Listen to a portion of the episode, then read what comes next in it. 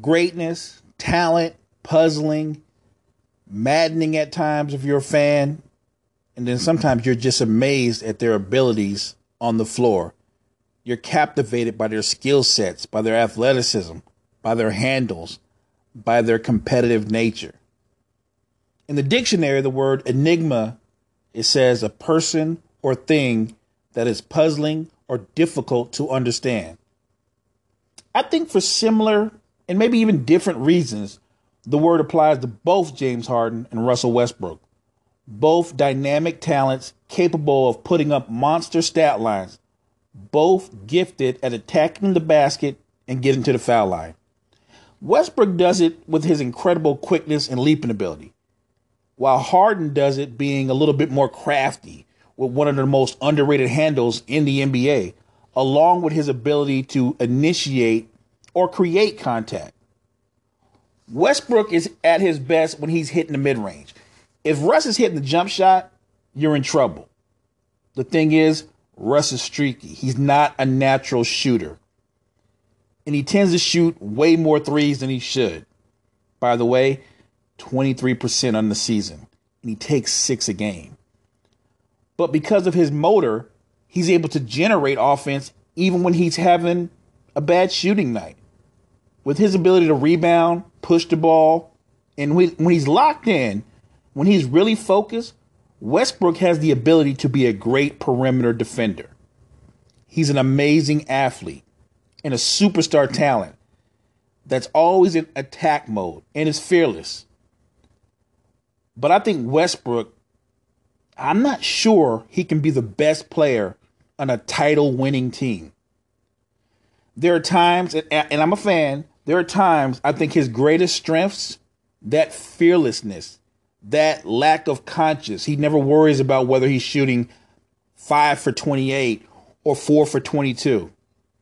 I think sometimes that could also be his greatest weakness his inability to pull back a little bit and recognize I'm not shooting well. Let me get more people involved. In this case, now that he has Paul George, hey, let me step back. And and maybe that's what he's done. He's he stepped back a little bit. He's shown he can step back a little bit because Paul George, as I've said before, has stepped forward. PG 13 is just balling. And he's been the Thunder's best player this year. But Westbrook's shot selection, as gifted as he is a player, his shot selection and late game decision making are still an issue. OKC will never be title contenders. And trust me, I'm a fan. They'll never be title contenders until he be- he becomes a more efficient player in late game and overtime situations. I'm rooting for Russell Westbrook. I want Russell Westbrook to win a title. I want him to be able to add to an amazing resume an MVP, seven time All Star, two time All Star MVP, two time All NBA first team, five time All NBA second team. He's won the scoring championship twice in 2015 and 2017. He was the league assist leader in 2018. And then, of course, he's averaged a triple double the last two seasons. Last year, 25, 10, and 10. The year before, 31, 10, and 10. And this year, even in pulling back, even though he's shooting a career low 62% from the foul line, struggling from three, he's averaging 20, 10, and 10. Dynamic, spectacular, fearless, all in attack mode, beast, Brodie, Russ. Some people call him Mad Screwface. He's a great player.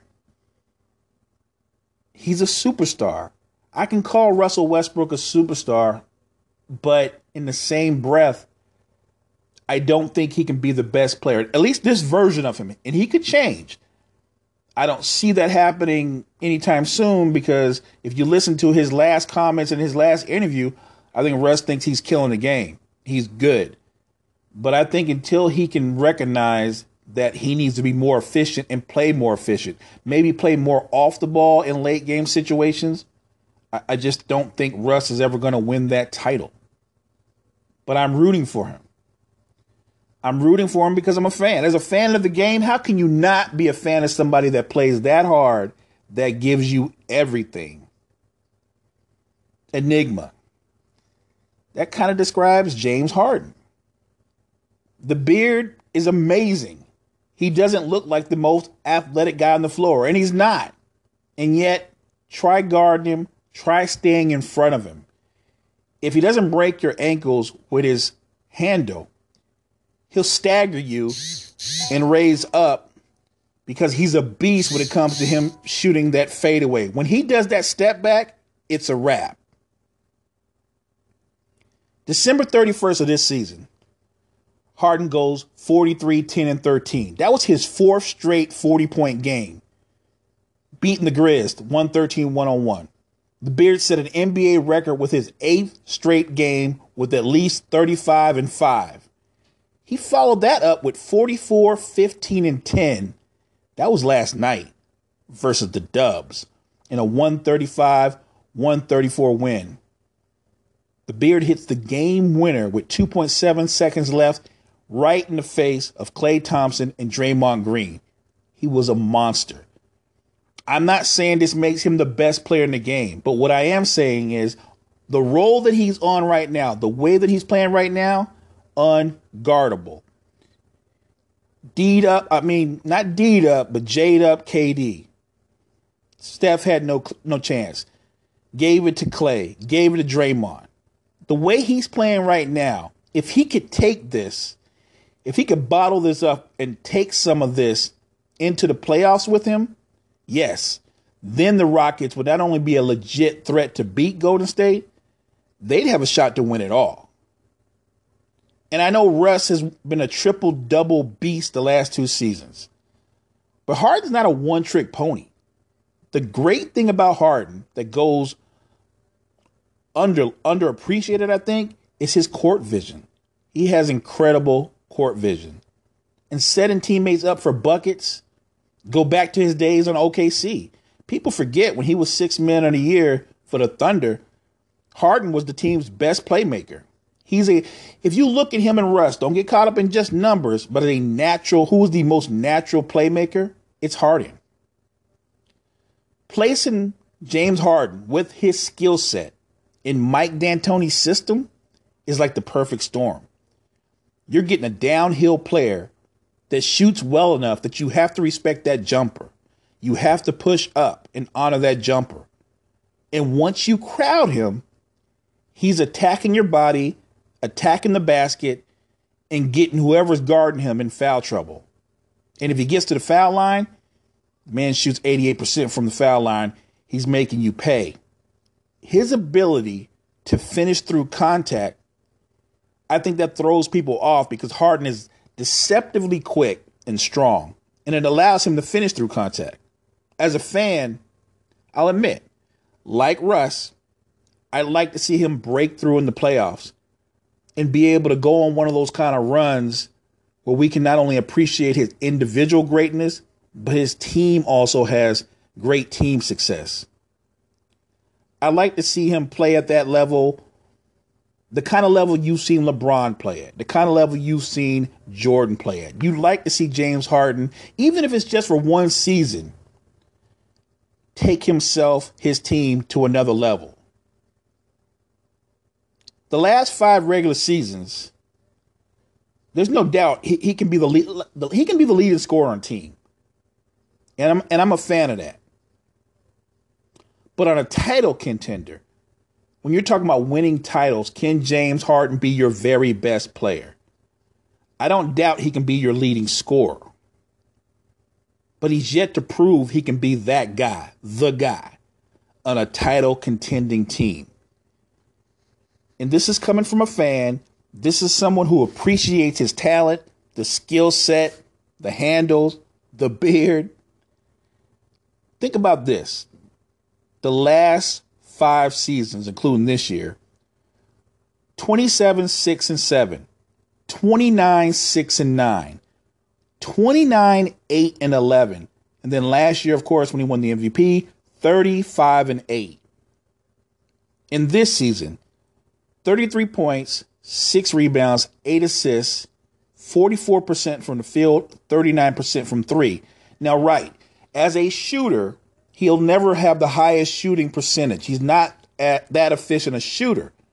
But what he is efficient at is his ability to get to the foul line. The last five seasons, James Harden get to the foul line 10 times a game. And it frustrates not just the opposing team, it also gets the opposing team in the penalty.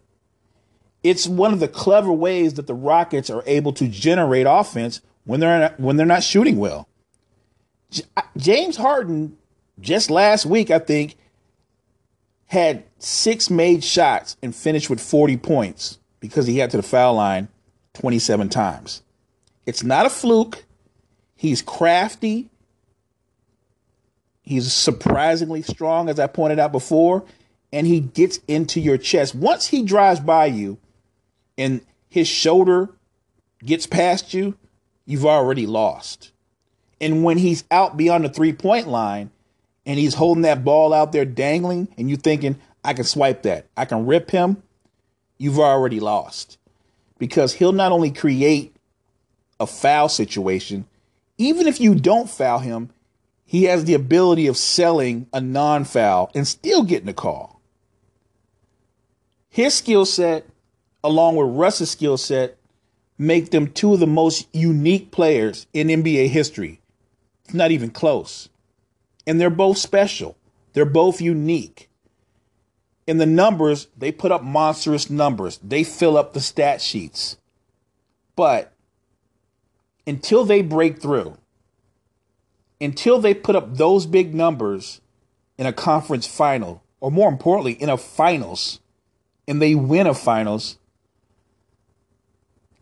they're going to be viewed as superstars, but they're going to have that but besides their name, like people thought of when they thought of Charles Barkley and when they thought of Patrick Ewing, even when they think of Harden's teammate, Chris Paul.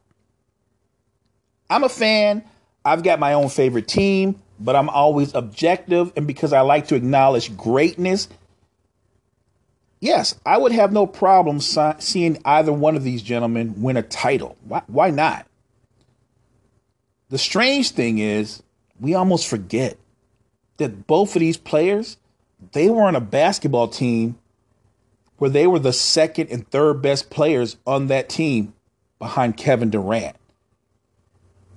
Maybe the real enigma, the real puzzling thing is how did OKC manage to mess that up? You had a natural, a team you drafted. You drafted and developed a true super team, you found a way to mess that up.